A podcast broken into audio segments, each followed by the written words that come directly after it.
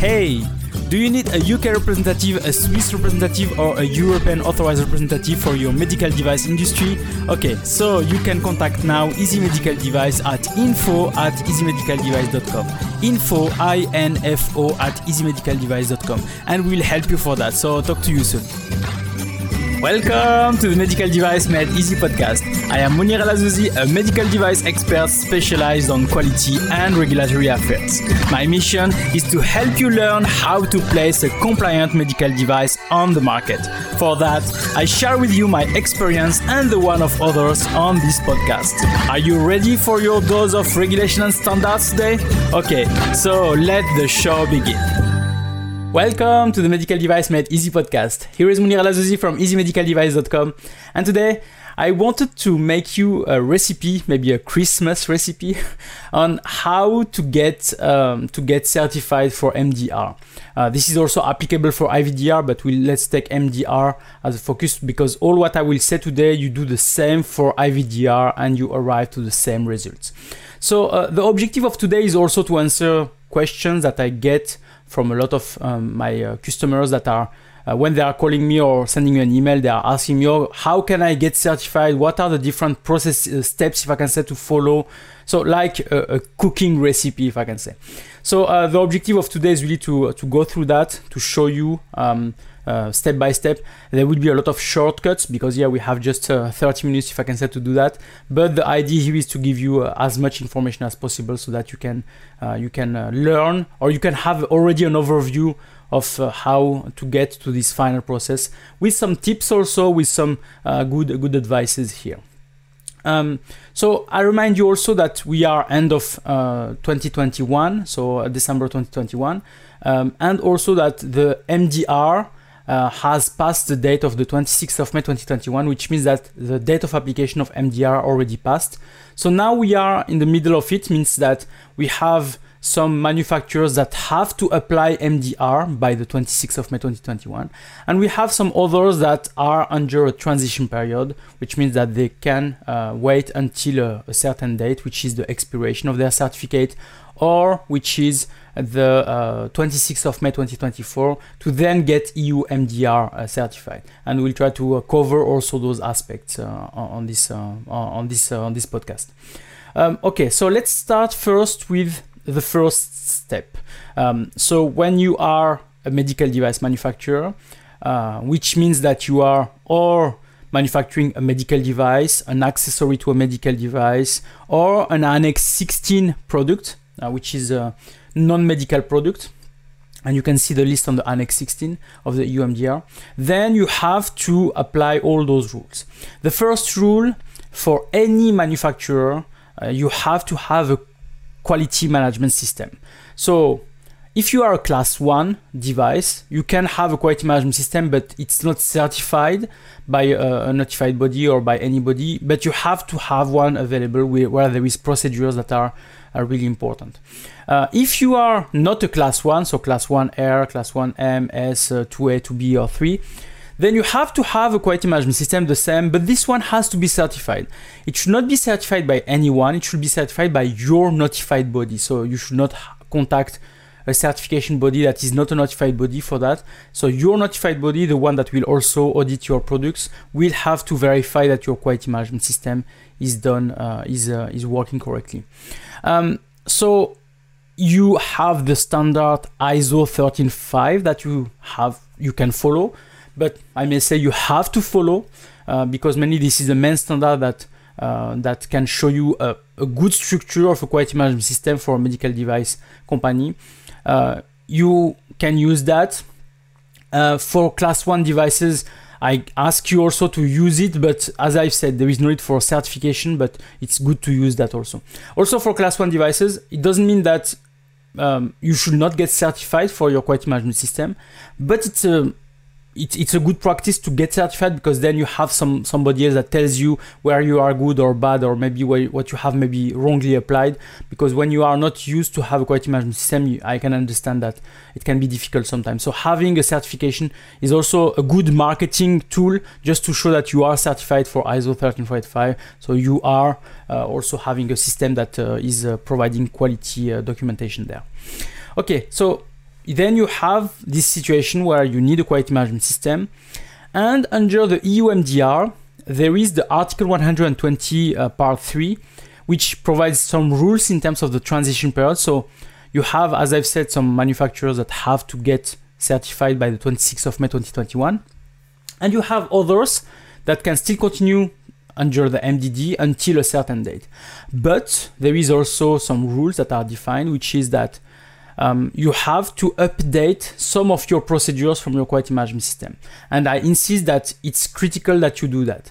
Uh, we have already had some manufacturers that contacted us because they say, oh, we got a major non-conformance from our notified body.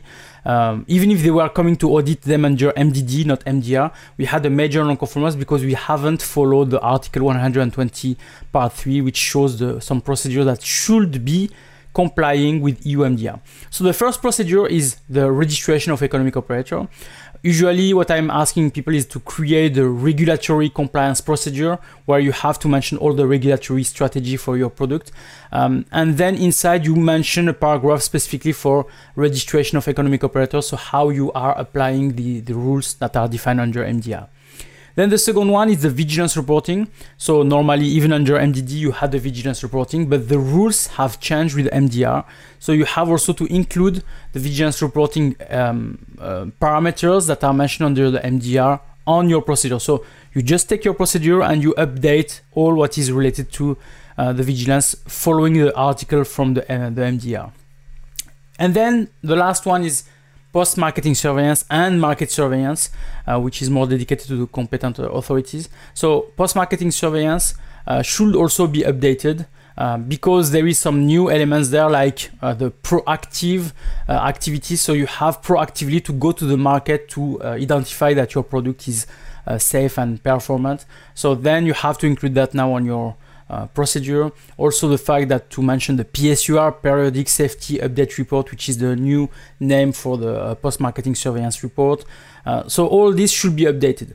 If you don't do that, the notified body has the right to provide you a major non-conformance, but I reassure you, this is easy to change. We have done that with many manufacturers. So you have to put a plan, you have to update your procedure, and it's not something that is really difficult to do. So um, do it before the audit it's better. So if you know that you'll have an audit soon and you have still not updated those procedures update them immediately uh, so that you are compliant if i can say to the to this uh, to this regulation. Um, okay so normally when you have your quality management system then you are ready. If you have never contacted your notified body before you are ready to maybe contact your notified body so that they can audit you only for the stage one audit, which is mainly about the quality management system, to have a first contact with notified body, to engage them for this first step, because it's really important that you are getting in contact with them so that you can plan for all the next steps. What does it mean? It means that you should not wait that you arrive to finalize everything within your documentation, then to apply to uh, the notified body. Uh, you should do that prior to finalizing maybe everything to save some time. Because even when you will send the information to notified body it can take some time and we'll talk about that just after. Okay you have your quality management system everything is fine. You even maybe pass the stage one audit or maybe you are in progress to do that. In the meantime in parallel also you can also start to work on your product documentation. So you have annex 2 and annex 3 of the EU MDR that is describing how you have to provide information to the notified body about um, the technical documentation. Um, so you are usually following Annex 9, which is describing all the information that the notified body should receive.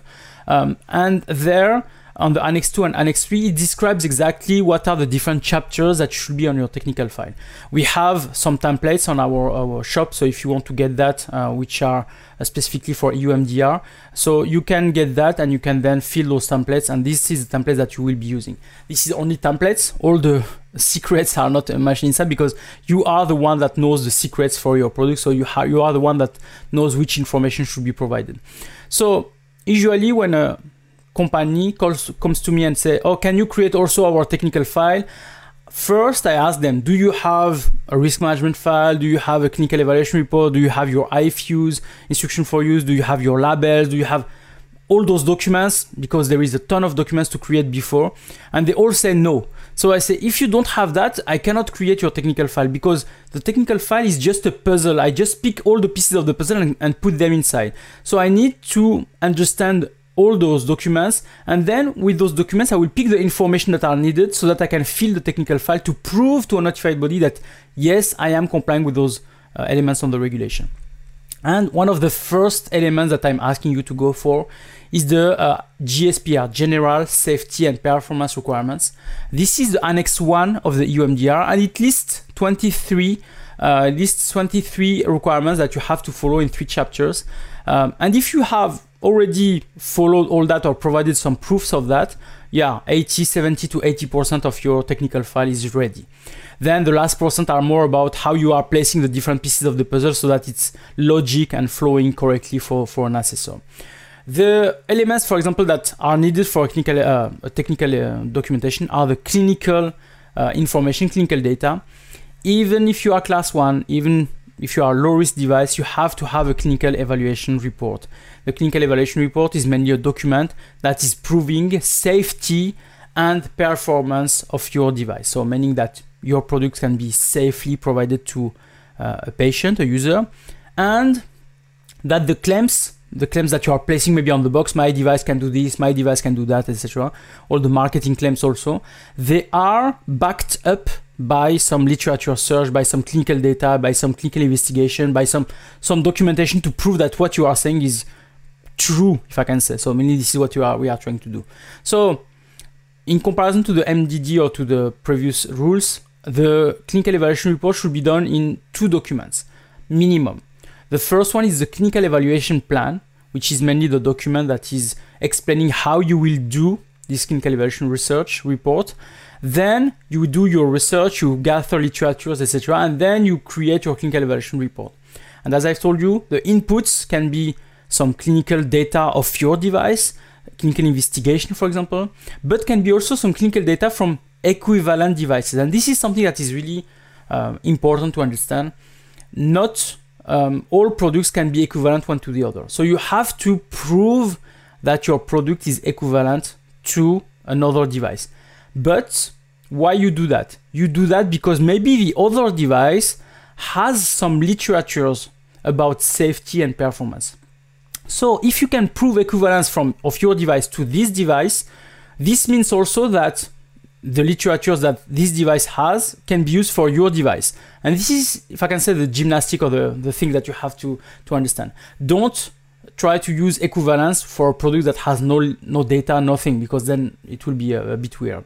So each time we are using equivalence with the clinical evaluation report, we always had notified bodies that contacted us with questions, etc. So we were able to answer those questions, but it is always a difficult time when you have to prove equivalence. Equivalence is not something that is easy to prove, so you have really to have good arguments for that because notified body will come back to you for that. And remember, if notified body doesn't accept your equivalence, then all the clinical data that you used to prove equivalence with this device should be removed from your clinical evaluation uh, documentation. And this can maybe yeah put everything down because you have maybe nothing else. And then the only choice is to initiate a clinical investigation. Okay so um, to input also your clinical evaluation documentation the risk management documentation is important. So what are the risks of using this device? And for that you can go for the uh, iso 14971 and also a complementary uh, standard which is the iec 62366 which is about usability. Those are really complementary. One is more focused on the full life cycle of the products. The other is specifically focused on the usability. So how a user a patient can use the products and what are the mistakes maybe that they are doing. So you have that. It, it gives some inputs data to then look for some uh, literature some documentation some proof that your device is still safe about that you have also the part related to um, benefit risks um, ratio. Uh, so mainly you have to prove that even if there are some risks, because we cannot reduce the risk at zero, um, even if you have some risks, the benefits are higher. I can get an infection, but if I don't use this device, I will die. I can uh, get maybe some burns on my skin, but if I don't use this infection, I will have a, a worse disease, etc., etc., etc. So this is mainly the thing that you have to evaluate to show that the benefit is higher than the risk. And at the end, you have also uh, to provide um, an answer in terms of the fact that first, yes, your device is safe and performant, but also, do you need a post-marketing clinical follow-up? Uh, this is uh, uh the next step. So this is uh, uh, something that is demanded by the by the EUMDR. You have for sure for every device to create a PMCF plan, not the PMCF study, the PMCF plan, which will say, do I need a PMCF study or not? How can I gather data from the market? What are the justification that I don't need a PMCF study, etc., etc. If you don't need a PMCF study, then you can move forward with it. If you need a PMCF study, then you have to initiate a PMCF study uh, where you will gather information um, from your device that is used. So the device will be used as is means certified. So it means that you are selling this device to multiple hospitals. You can test the device that are used in those hospitals only on the indication that you define. You should only test them on what they have been certified for. So here, if I can say, is the bubble for the clinical evaluation. Then out of that, you have all about design, about testing, about manufacturing also uh, about uh, labels that we are using in, uh, instruction for use. For example um, every version of the labels or instruction for use should be also listed uh, and available. Uh, the languages should be the languages of the member state where you are sending the device. If you are sending like in Italy, in Germany, in France, every languages should be there also. So this is also something that can take a lot of create a lot of documentation there also. So then you have all those information that are created and then we can start to create the technical documentation. We can start to build all those files together. Um, as I've said, you follow Annex 2 and Annex 3 and you just fill all those information there. Plus, you add in annexes of your technical documentation all the document like the clinical evaluation report, the clinical evaluation plan, the risk management file, all those documents should be available in annex of the technical file. Means that the notified body, when they will review your technical documentation, they will you will mention, oh, this is mentioned on the risk management file, this and that. They want to see it. It's not like they will just see the reference and say it's fine. No, they want to see it. So having that in annex is something important. So we are also doing, we have also to do that making those links between what is required on the technical documentation and the attached document that should be also available for your notified body. Okay, so we have built the quality management system, we have the technical file, and we have now then maybe also to send an application to a notified body before we finalize all those things. One element that is also critical for you is the PRRC, person responsible for regulatory compliance. This person even during the transition period, you need this person within your organization. So before you have an auditor that comes to your organization, you have to appoint a person as a PRC for your organization. So there is two options. Option one, this person has a diploma in science, in law, in medicine, or in software, if it's software that you are developing, plus one year of experience uh, in quality and regulatory and or regulatory affairs for medical devices. Not for pharmaceutical, not for aesthetic, not for cosmetic, not for automotive, not for spaceship. No, only medical devices. The second option is that you have a person that has no diploma, but they have four years of experience in quality and or regulatory affairs for medical devices. Again, medical devices, nothing else. Then this person can be qualified. What I'm advising you, because I have a lot of manufacturers that don't do that, um, I advise you to have the CEO or the manager of the, of the company to create a letter of appointment. Letter of appointment say I certify that I designated this person as the PRC for my organization, and they have to follow this job description. They have to do this and that, etc. And they report to me. So this is one. Second is the job description. What exactly is the role and responsibility for this person? And third is the org chart. So have the name of the person, the org chart, and the mentioned PRC for the organization. And you can have multiple PRC for a same organization. So, and it's mainly uh, advised because if this PRC goes on holiday, then who is staying, if I can say, to uh, to be able to answer any request? So you have to have some kind of deputy, like what we have in the uh, pharma industry also. Okay, you have all this then. Then you contact your notified body. You maybe already had a stage one audit. Maybe now it will be a stage two. When you send the application to notified body, um, they can take two to three months to answer to you to provide you the final date for the for the audit. Why? Because they have to find the assessor they have to make it match with your product etc so it's not like an easy process and they have to find then the date when they can get uh, get you audited. So this is mainly something that can take a bit of time like two to three months. Then you get an audit date maybe three four months after. Uh, so in the meantime as i've said you see here you have already some months to wait it means that you should not wait to finalize all your documentation to send the application. You can do that. Uh, if I can say, if you have maybe reached 70% of your project, then you can start to send an application, knowing that there will be some time before they are really um, providing you with a date. Then you have your date. You are training your people to everything so that they are ready to answer to an auditor. Um, when you have your date, um, the process is already starting because they are asking you to send them the technical documentation, an off-site review. So they are looking at, I mean, the assessor will start to look at your documentation. They will maybe have some questions. So a morning you will wake up and go to the office and see an email from your notified body saying, I don't understand this. Uh, can you clarify that? This seems not correct, blah, blah. They will have maybe a bunch of questions. You'll have to answer that.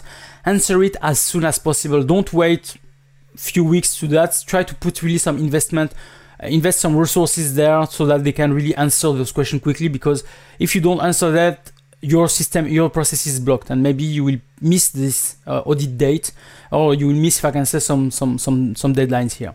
So then when you have answered all the questions from the assessors the assessor will also talk to the auditor that will come to audit you on site uh, so they will talk together to say, oh, I find this, I find that. Can you check this? Can you check that, etc. So don't think that it's a separate process. It's a team working together. The auditor will arrive to your place, will audit you, will ask you question, show me this procedure, show me the proof of that, show me how you are manufacturing. Yes, the manufacturing is corresponding to what you have told us. These certificates are good, or this one uh, is not good, or that what what's. I mean, asking you a lot of questions about that, and don't think it will be an easy process. It's really a a really difficult process. So then after that, you have to understand also one thing. If you are not the manufacturer, means the uh, if you are not manufacturing, you are still the legal manufacturer, but you are not manufacturing the product because you have a subcontractor for that, like a company in China, in India, in the US, in whatever. Um, this company, even in Europe, I mean, I, am outside of Europe, but here in Europe, and this is a, a subcontractor, and we call him like a critical supplier because he's doing all about your device. You are maybe just designing it and you send the, the, drawings to him and he has to do everything. Then he is a critical supplier because he's doing mm, the main part of the device. Then the notified body has also to audit this company. So they will have to go to, to this supplier to audit him and to verify that he's doing things correctly. So prior to that, you have to have in your agreement with your subcontractor the fact that they can be audited by your notified body and that they have to open the doors for it, etc. etc. If you don't have that, I mean, don't choose this subcontractor because if they cannot enter, if they cannot see, if the auditors cannot enter and see the products how it's manufactured, then they will never give you a certificate. So it's mainly a, a bit uh, a problem for you. So have that available. Um, and inform your uh, subcontractor that for sure a notified body will come and audit you. So prior to the notified body goes to audit them may be good for you to go and to make a mock inspection to verify everything is in place because your certificate is on the balance here. So you have really to uh, to make things uh, happen for you. Okay so now the audit is done and you think it's over. No it's not over. It's never over. Uh, usually mm, in, in a lot of chances you can maybe have no observation but usually you get some observations some minor observation or major observations and the notified body is expecting within maybe 15 days so that you are providing a plan on how to solve those uh, observations and maybe they ask you to solve them before they can um, they can uh, yeah classify you or give, give you a certificate so then you receive these non-conformances you are working with your team, define a plan on how to do that, and then you are providing them with your plan. And if they accept your plan, they can maybe say, okay, we will wait for this, this, this to be done, and maybe that we can check that during the next uh, inspection that we'll do with you. So you'll have to finalize all that. And if you have respected the plan for what they have said, um, they can then give a favorable decision for your certification. This doesn't mean that you are certified. This means that they will give a favorable decision. It means that the notified body has also an internal process, uh, a separated independent process, a commission that is checking all the work that was done, all the inspection, all the audit, etc. And then this commission will say, yes, we are giving you certificate to this company. So don't think that after they say to you, oh, we are fine now, it means that you are certified. No, there is still a process uh, where it can take maybe two to three months before the commission is providing you the uh, the, the approval. And then it can take maybe one or two months so that you can get your final certificate available. So you see here from the beginning to the end when you get certified uh, it can take a lot of time. It's not like a small process it's really a big process and everything will be checked. So it's really something that you have uh, have to understand. And one thing that you also have to understand because a lot of companies are didn't know understood that um, as soon as you start this process, you will be audited every year. So every year, and nearly at the same period, you will be audited. So it means that um, the first audit is for the certification, surveillance audit one, then they will come and audit you. Surveillance audit two, they'll come and audit you. Surveillance audit three, it's mainly the recertification. So they will come and check that everything is correct and recertify you because your certificate has an expiration date. So it means that they have to come to recertify you and then to provide you a new certificate with a new expiration date, etc. So as soon as you start this process, they are always here coming and auditing you. It means also that you should be well disciplined, if I can say, to have your people, your co- company, your uh, employees that are following your quality management system at every stage of the process, and also when you are not audited uh, meaning that when you'll get audited again the following year, you should not like what I see with a lot of companies. Uh, the previous month before the auditor arrive, we are cleaning everything, we are checking documentation, we are retraining people, we are telling them again, oh, you were doing that, but you should have done that, etc. So, meaning that we are just operating a quality management system only to pass an audit. I know this is a lot of companies that are doing that, but it costs a lot of money, it costs the, it's a risky process. So the idea here is to say have your people compliant complying to the quality management system and the rules at every moment. It will cost you less and people will be doing what they, they need to do at each step. And this is mainly the, my advice, but yeah, we'll see that. So um, so yeah, so here is what I wanted to say to you in terms of the process to get certified from A to Z.